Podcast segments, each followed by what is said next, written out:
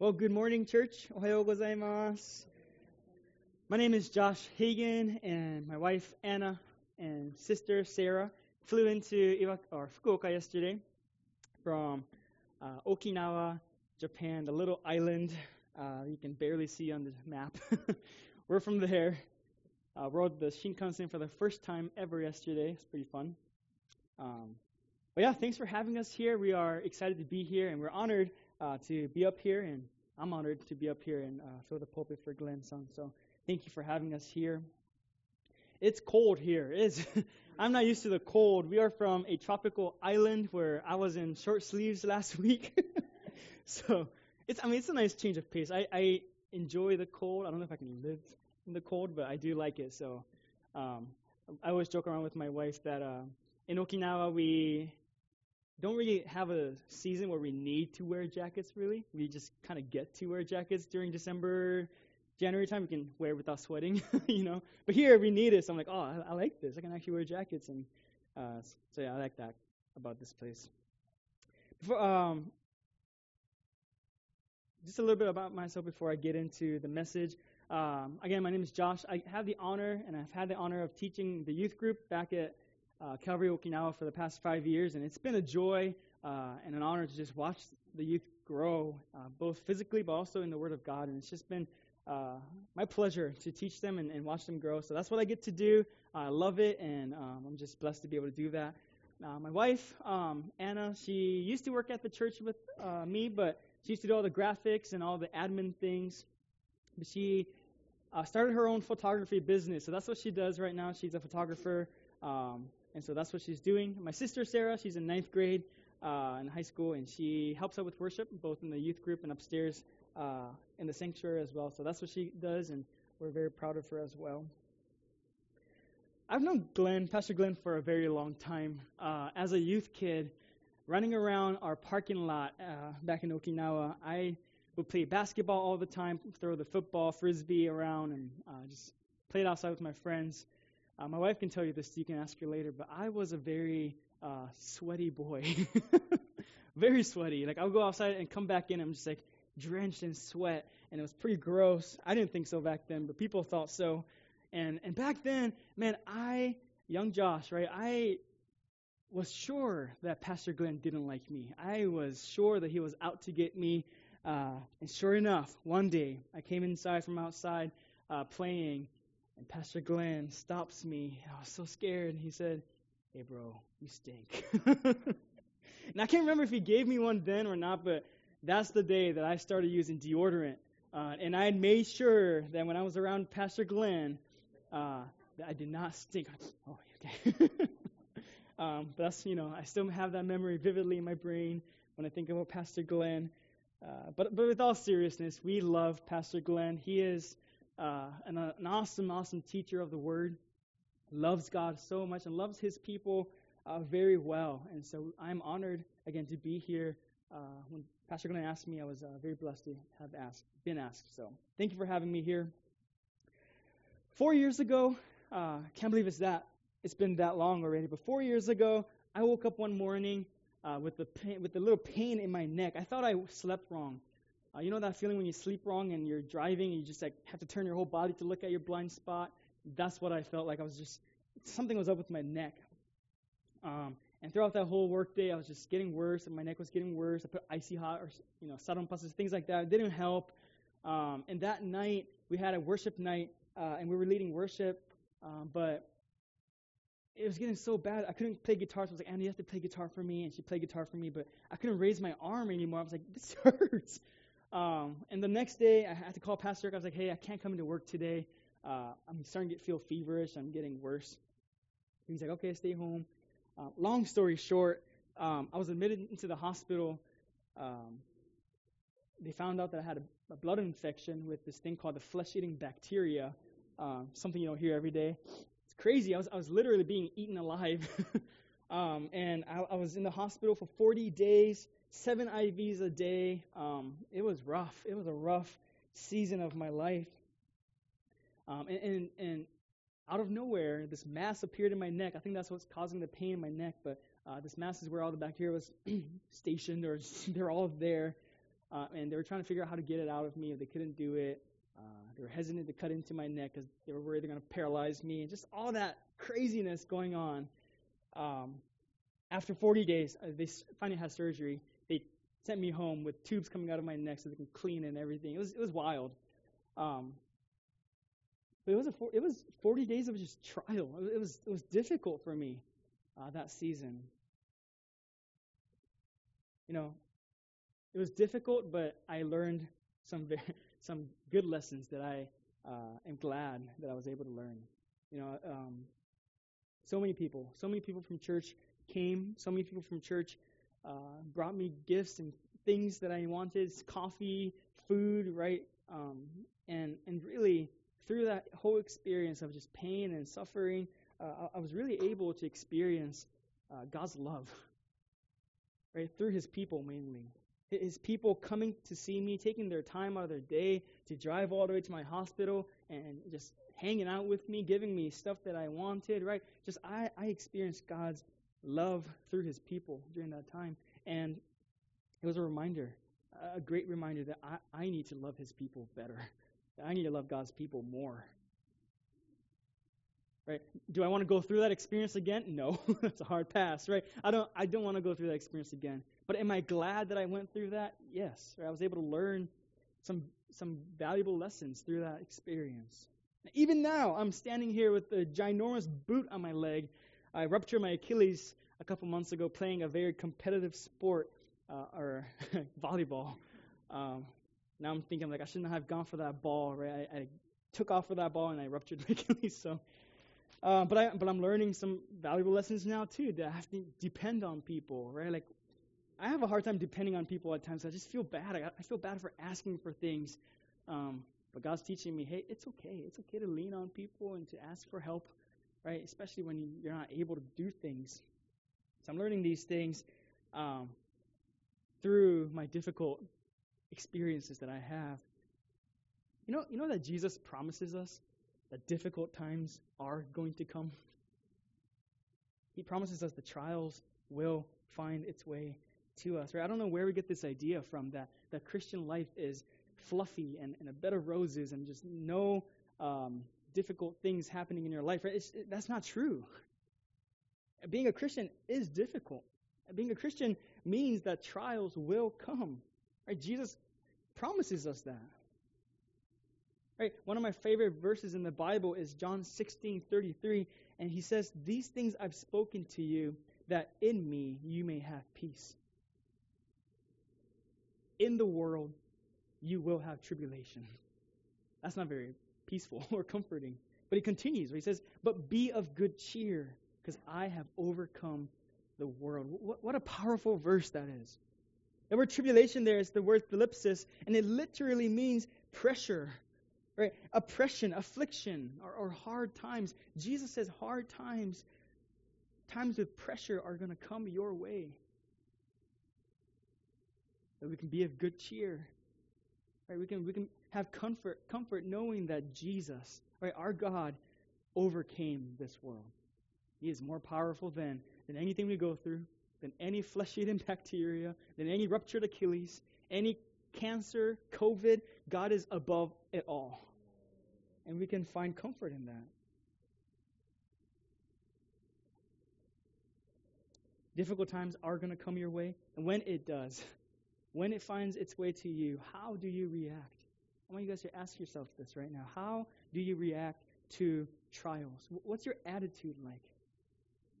Ah, God, why? Do, do you scream at God? Do you get angry at God? Do you curse God? Do you get stressed out? Or, or are you going to react the way that we should, which is, the what, which is what we're going to be looking at today? So if you have your Bibles with you, please open up to James chapter 1. James chapter 1.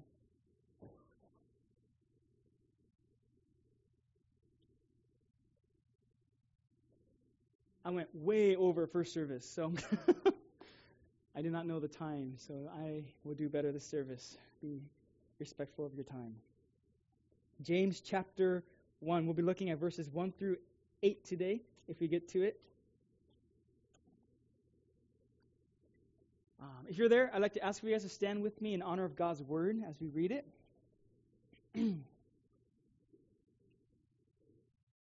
James. He says, James, a bondservant of God and of the Lord Jesus Christ. To the twelve tribes which are scattered abroad, greetings. Verse 2 My brethren, count it all joy when you fall into various trials, knowing that the testing of your faith produces patience. But let patience have its perfect work, that you may be perfect and complete, lacking nothing. If any of you lacks wisdom, let him ask of God, who gives to all liberally and without reproach, and it will be given to him. But let him ask in faith, with no doubting, for he who doubts is like a wave of the sea driven and tossed by the wind. For let not that man suppose that he will receive anything from the Lord. He is a double minded man, unstable in all his ways. Let me pray one more time. God, we, we invite your Holy Spirit here right now that you will teach us, that you will speak to us, Lord. God, I pray that you will just stir in our hearts what it is that you want to teach us today. In Jesus' name, amen. You guys may have a seat.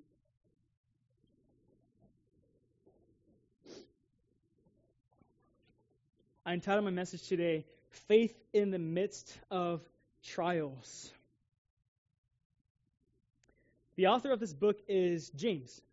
I remember we read in Acts chapter 8, uh, excuse me, 15, uh, there was discussion with the Jews about circumcision, right? You have to be circumcised to be saved. And James was one of the men who had the word of wisdom from the Lord. We have something to say about it. Saying, hey, don't put on them more than they have to bear. Let them just enjoy Jesus, right? Enjoy their Jesus. And the people agreed. James is a man of wisdom. James also is the half brother of Jesus, right? Um, share the same mom, Mary. James had a nickname, Camel Knees. What a nickname that is. Right? This is because uh, he had calloused knees from spending so much time, so many hours on his knees, right, praying and, and talking to the Lord. And what a qualification uh, of a leader, right? That's something that a leader should have. The quality of prayer, praying day and night, hours upon hours of just spending time with the Lord. That's what James did. Church history tells us that James was killed in 62 AD. The early believers, they worshiped at the temple. Um, and the Pharisees, as they often were, uh, they were mad, right? Uh, the Jews saying, don't worship Jesus. He is not God, right? Uh, they're just upset. So in comes James, and the Pharisees are like, hey, James, come over here. Tell the Jews that your brother Jesus is not God. Tell the Jews that not to worship your brother. And James like, all right, I'll go up to the temple. So the, he, he goes up to the highest point of the temple. To the surprise uh, of the Pharisees, he starts preaching, Jesus is Lord. Follow Jesus and worship Jesus alone, right? The Pharisees were shocked, and to stop him, they push him off the temple. Uh, he falls flat on his face, but that doesn't kill him. Uh, it's the Pharisees who then stone him uh, to death, and he went to be with the Lord. What a man of faith, an incredible man of faith that we get to learn from today, that we get to read his letter. The theme of this book, if you've studied this book before, you might know uh, the overarching theme is how does faith act, right? it's talking about faith the whole time. When I study for, uh, when I'm teaching, I, I, use the Open Bible. Um, it has really good uh, insights and things like that. Um, and it has a really good intro for this book. So I want to read it to you guys real quick. Um, again, this is not the Bible, it's just the intro that's in my study Bible. Uh, I'll, I'll read a part of it to you guys. It says, Faith endures trials. Trials come and go, but a strong faith will face them head on and develop endurance. Faith understands temptations. It will not allow us to consent to our lust and slide into sin. Faith obeys the word. It will not merely hear and not do. Faith produces doers. Right? Faith harbors no prejudice. For James, faith and favoritism cannot coexist. Faith displays itself in works. Faith is more than mere words, it is more than knowledge. It is demonstrated by obedience, and it overtly responds to the promises of God. Faith controls the tongue. This small but immensely powerful part of the body must be held in check. Faith can do it. Faith acts wisely. It gives us the ability to choose wisdom that is heavenly and to shun wisdom that is earthly. Faith produces separation from the world and submission to God. It provides us with the ability to resist the devil and humbly draw near to God. Finally, faith awaits patiently for the coming of the Lord. Through trouble and trial, it stifles complaining. I love that. When I read that, I was like, oh man, this is so good. I want to share it with you guys. It just gives us a good foundation of studying uh, this letter. So let's dive right in. Uh, verse 2 it says, My brethren, count it all joy when you fall into various trials, knowing that the testing of your faith produces patience. Remember, I asked you this question How do you react when you fall into trials? Do you get upset? Are you stressed out? Do you get mad? James tells us something very interesting. He tells us to count it all joy. How is that possible? How, how can I find joy in the midst of a trial? You guys know the account where Peter and the apostles were imprisoned for preaching the gospel. And the angel comes in, he says, he sets them free, right? And the, the apostles go back out to preach again. Um, and then uh, the, the religious leaders are very upset, right? The Bible tells us that they were filled with indignation. That's so much anger, right, that they wanted to kill them. Um, but they decided not to after hearing Gamaliel's advice, and then just decides to beat them up. he just gives them a good beating, tells them not to do it again.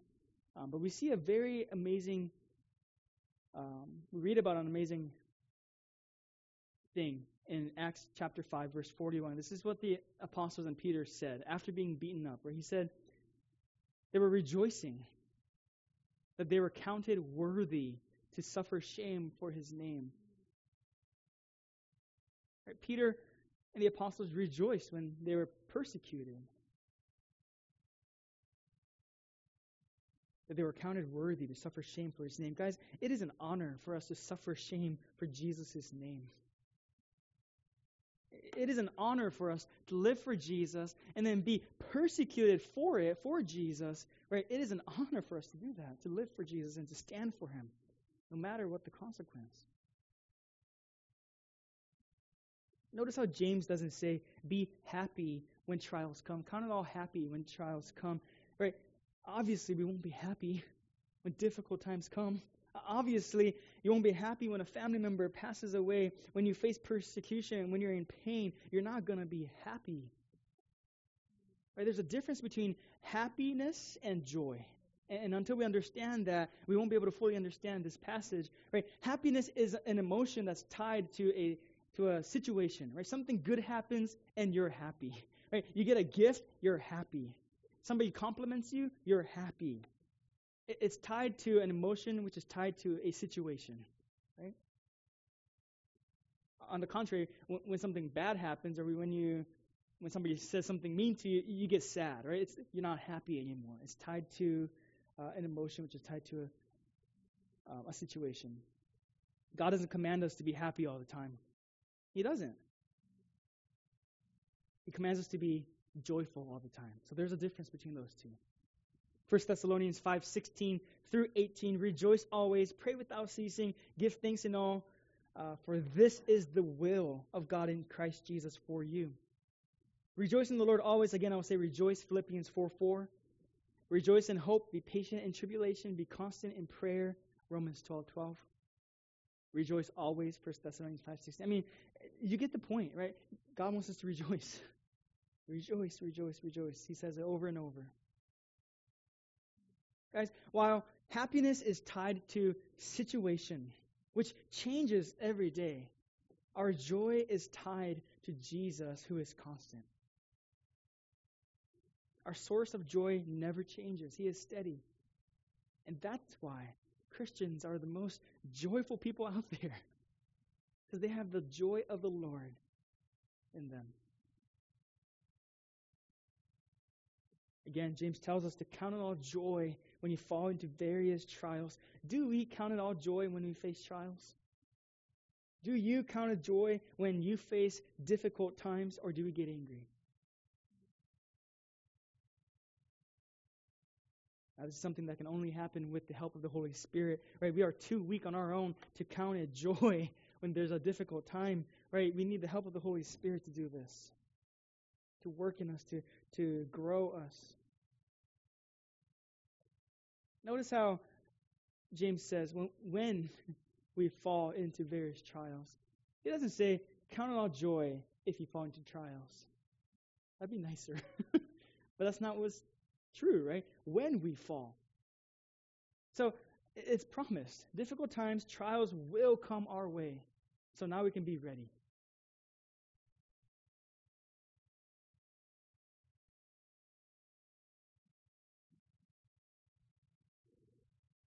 Count it all joy when you fall into various trials, knowing. This is important, you guys. We need to know. Know what? Knowing that the testing of your faith produces patience. Right? So, in order to have joy in the midst of our trials, we need to know. Many people bail out of trials because uh, they don't know. They just don't know. They're in ignorance. They don't know that God put them there to grow. They don't know that God is the one who allowed this to happen to you. For some people, pain equals run. Pain equals get out of here. Pain equals no good. But, but we, as a church, as God's family, we have the privilege of knowing, right? Knowing that God is sovereign, knowing that God is good, God loves us. God is on our side. He's going to help us. He's going to walk with us. He's going to He's going to train us. He's, he's shaping us and growing us in the way that He wants us to grow through our trials. I enjoy working out and lifting weights, and, and a lot of you guys probably do too. And I do that, and I don't bail, right? When I'm under under a you know weight, I'm not to run away because it's painful. I stay under the weight because I know. I know that it's good to be there. I know that lifting that, I know that it's to make me stronger, better, fitter, and I know that prize that waits for me. It helps me to keep going. If, if I didn't know that lifting weights was going to be good for me, then as soon as I'm under that pressure, as soon as I'm under that weight, I'm going to run away because it doesn't feel good. Right? I continue because I know the benefits. I continue because I know that it's good for me. I continue because I know that it's there for a reason. So take heart, guys. Be of good cheer. Because, yes, w- what you're going through right now, you might be going through a trial, and it's difficult, it's painful, and you just want to quit. I understand. But the God that we serve is greater than any of our trials. God that we serve is greater than any of our problems and, and you just got to stay there and work. Find comfort in knowing that God is the one who allowed you to go through that. He's going to walk with you and walk out with you that trial. The word patience that's used here is the word hupomone, and it means to remain under. Right? When we hear patience, we think about like waiting. Right? We think about going to the doctor's office and waiting all day, or going to the DMV, waiting all day, and if that person doesn't complain, oh man, that person has patience, right? We might uh, equate patience to just waiting, but the word here, hupomone, is much stronger than just waiting. It's not a quality that helps us wait, but uh, it's a quality that helps us run and finish a marathon. Right? To remain under has the picture of someone under a heavy load and choosing to stay there instead of bailing or, or running away. You're in pressure, but you're going to keep going. You're going to endure it, and you're going to keep running, keep going forward, keep putting the other foot in front of the other, and keep walking and keep keep going with the Lord. Right? That's that's that's the patience that Paul, uh, excuse me, James is talking about here. That's the kind of patience that God is trying to teach you, teach me. When you go through a difficult season, are you trying to run away? Are you looking for the escape route? Are you looking for the, the easiest way out? Or are you trying to learn what God is trying to teach you? It's all mindsets, the way you're looking at it. When I think about someone who went through trials, I think about Job. Man who loved God, man who devoted his life to serving God. And then Satan says, Oh, yeah, take this. And he takes away everything. He takes away his kids, his livestock, his wealth, even attacks his health, he gets boils on his skin. But remember, Job never cursed the Lord. He said, he, he stayed patient, he endured it. Hupomone, same word, same patience. And he says, The Lord gives and takes away. Blessed be the name of the Lord. How amazing is that? I mean, I mean, put yourself in his shoes, right? Lose practically everything. You get boils on your skin. Your friends are accusing you of a sin that you're hiding, right? You must have done something wrong in hiding it in order to get this, right? Your wife tells you to curse God and die. I mean, wouldn't you be angry? Wouldn't you wonder and question God, like, why is this happening to me? James says, Count it all joy. James says that the testing of your faith produces patience. Notice that faith is tested through trials, not produced by trials. Well, if trial doesn't produce faith, then what does? Paul tells us in Romans 10:17, so then faith comes by hearing and hearing of the word of God. Romans 10:17, right? We get faith by hearing God's word and studying God's word. So as we do that, as we hear God's word, faith is supernaturally built in us, and it helps us to understand and trust God's word. You guys, God doesn't send us trials to break us down and to destroy us, to hurt us, to make fun of us. He allows us to go through them so our faith can be tested and so that our patience can grow and we can become better versions of ourselves. Trials don't produce faith, but when trials are received with faith, it then produces patience.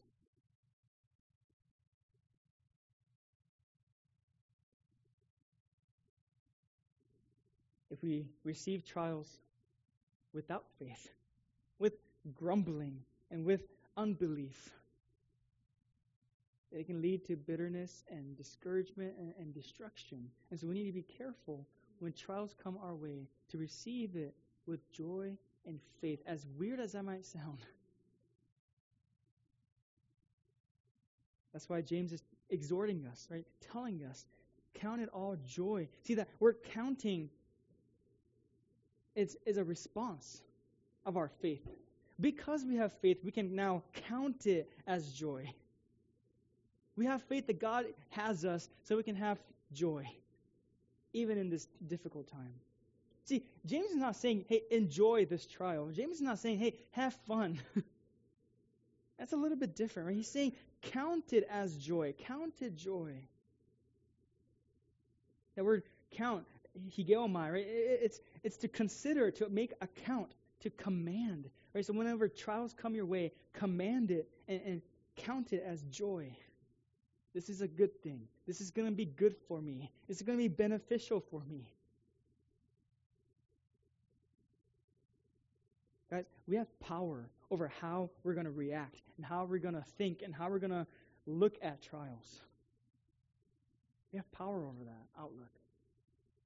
Are we going to go at it with joy and trust and faith in God, or are we going to go with our own strength and with anger and just everything else? That's not the Lord. It's a choice. Draw attention back to the text, verse 4. But let patience have its perfect work, that you may be perfect and complete, lacking nothing. Let patience have its perfect work. It, it takes time for our patience to develop. It's not something that just turns right on. It's not a quick process. It, it's, it's, a, it's a long process, but God is working in us, right? For, our, uh, for my birthday, my wife took me um, to go to some do some pottery. It was pretty fun. Uh, we sat at the pottery wheel, right, and then we're given this lump of clay that had no significance, right, no beauty, and it. it's just straight dirt, right. Um, and we turned that into some cups, um, and it was amazing. That whole experience of transforming that thing, right, that lump of clay, into a beautiful to something that's useful and, and, and to good to look at, right? We are, we are the lump of clay. Without the potter, potter's work, we are useless and with no significance, just a lump of clay. And, but as God works on us, right, as God works in us, and He applies pressure and shapes us, it, it might hurt. That process might hurt, but, but it's a process. It's a good process. It's a process called sanctification as He transforms you into more and more, uh, into looking more like Jesus, to acting more like Jesus. As He applies pressure, which in many times comes in the form of a trial, right? As He applies pressure, it smooths us out. It helps us to have more uh, patience. It helps us to be better. As we allow patience to have its perfect work, we are allowing the hands of God to shape us. But if we refuse to let patience have its perfect work, if we scream and kick and jump out of God's hands, we won't have the hands of God shaping us and molding us anymore.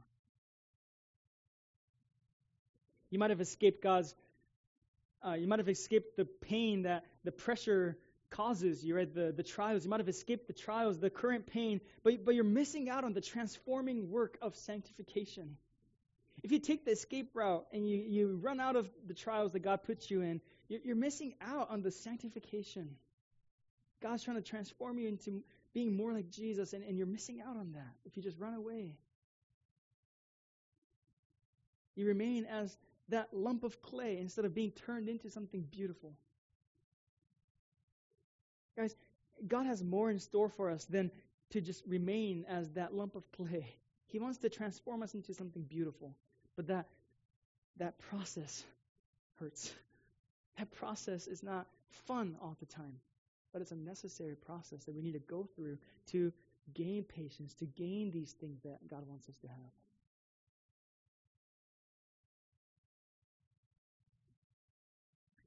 There's nothing special excuse me, there's something special about going through a trial with the Lord by your side. Spurgeon said this I have looked back to times of trial with a kind of longing, not to have them return, but to feel the strength of God as I felt it then, to feel the power of faith as I felt it then, to hang upon God's powerful arm as I hung upon them, to see God at work as I saw him then, right? There's something about going through a trial with God, right, by our side, helping us, picking us up when we fall, walking with us. That that amazing relationship that grows as we go through a trial with the Lord. It deepens our relationship with Him. It deepens our love for Him. It deepens our our dependence for Him, right? And and that's something that we experience as we go through trials. Now, I don't wake up in the morning and ask for trials. I don't say, God, give us uh, the, the, the, the worst you got, Lord. I don't say that. But we know that it's going to come. We don't have to pray for it. It's going to come because God's going to train us and God's going to mold us every day. Some might be worse than others, some might be more painful than others, but it's all good for you. And push through it. We need that patience that James talks about to stay under, to remain under, to endure the pain.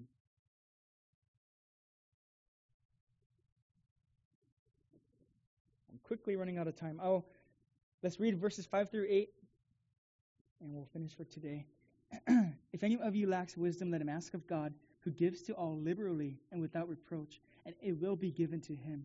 But let him ask in faith with no doubting, for he who doubts is like a wave of the sea, driven and tossed by the wave, the wind. Excuse me. For let not that man suppose that he will receive anything from the Lord. He is a double-minded man, unstable in all his ways.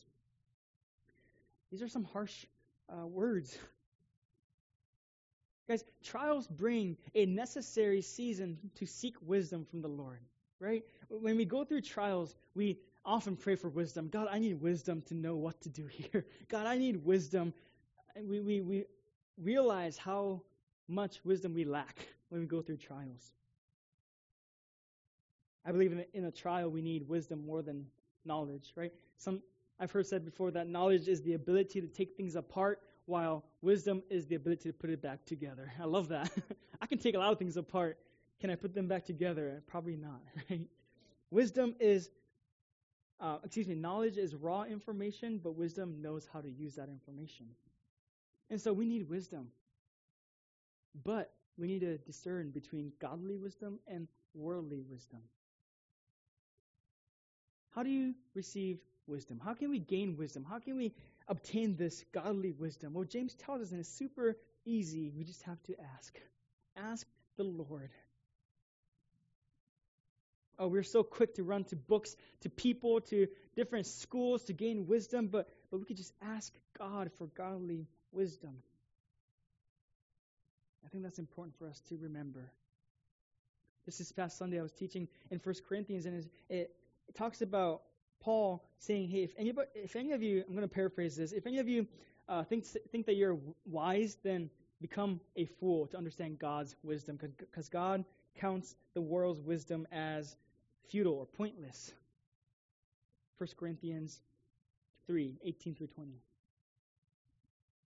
Worldly wisdom is pointless. Godly wisdom is what we need to be looking for and searching for. I'm going to quickly go through this.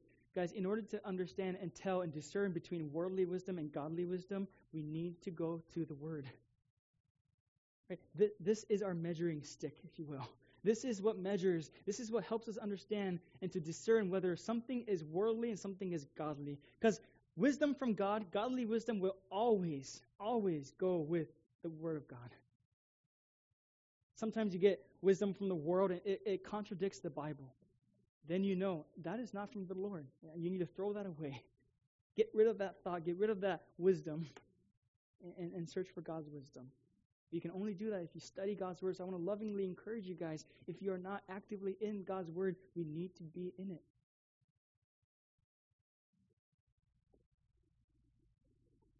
I love that James adds, right? God gives generously, right? Um, but he also gives without reproach. I love that.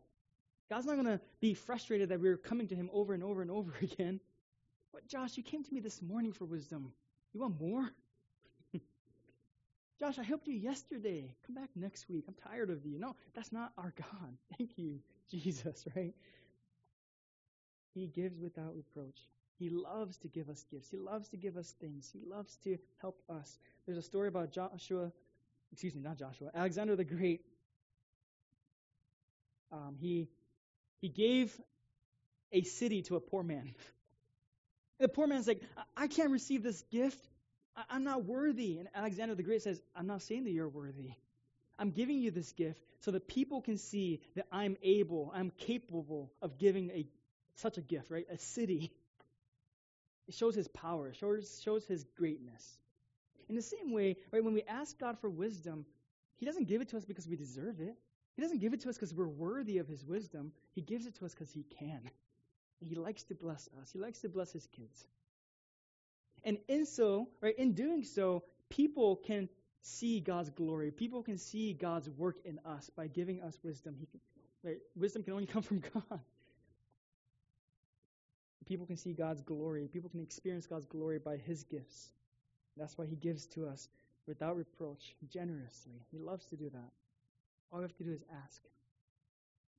Guys, we have to ask in faith. We cannot just ask and doubt. A double minded man, when I think of that, I think of someone who's in two worlds one foot in the world and one foot in the Lord. And that person is unstable. Guys, we need to commit, fully commit to the Lord. You know, if any of you, if any of us are harboring or, or hiding a sin, if we're sinning in secret and, and, we're keeping it under the basket, if you will, and we're not showing anybody and, and we're not confessing it to anybody, we have this unconfessed sin in our lives and it, and it hinders us from coming to the Lord. It hinders us from being open with the Lord and saying, God, I need your help because we feel like we can't ask because we have this sin in our lives and it, and it makes us doubt and it makes us this double minded man and we need to be careful not to do that. The Bible tells us that if we confess our sins, He is faithful and just to forgive us our sins and to cleanse us from all unrighteousness, right? That's, that's amazing. That's an amazing promise we can hold on to. Guys, in order to come to Jesus with full faith, with no doubts, we need to come clean. We need to confess our sins to Him. Say, God, I'm so sorry for this sin. I'll stop doing this. I need your help.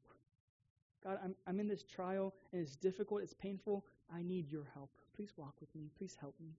Please produce this patience in me.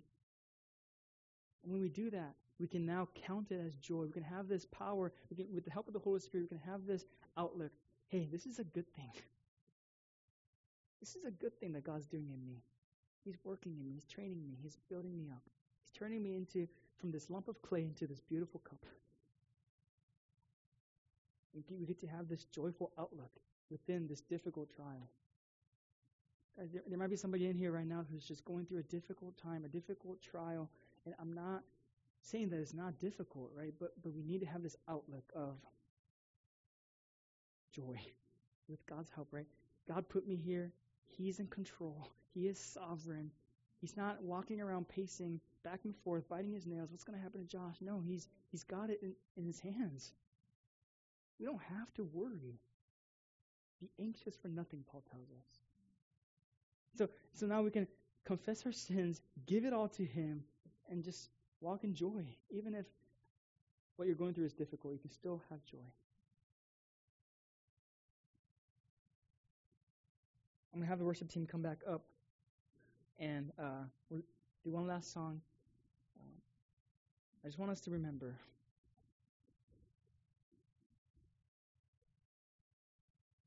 that we need to lean on the Lord, even if you feel like you have enough power and your own strength, right, to go through those trials.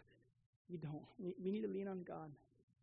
Remember Joshua and his and, and the Israelites when they defeated Jericho, and the next they were going to go battle Ai, and they thought they had it. Oh, we, we got Jer- we, we defeated Jericho. We got Ai, a small, much much smaller city. They tried to do it on their own strength, and they failed. They had to repent and say, God, I'm sorry, we'll depend on you. And then they were able to defeat Ai. Same kind of way, you might have gone through a trial, and next this next trial seems small. We still need to depend on the Lord. Let's pray. God, we love you. We thank you for uh, just your sovereignty and your your power, your love for us. Thank you for giving us gifts, Lord. Thank you for giving us wisdom. I pray that you'll help us to put it to use and to lean on you through our trials. In Jesus' name I pray. Amen.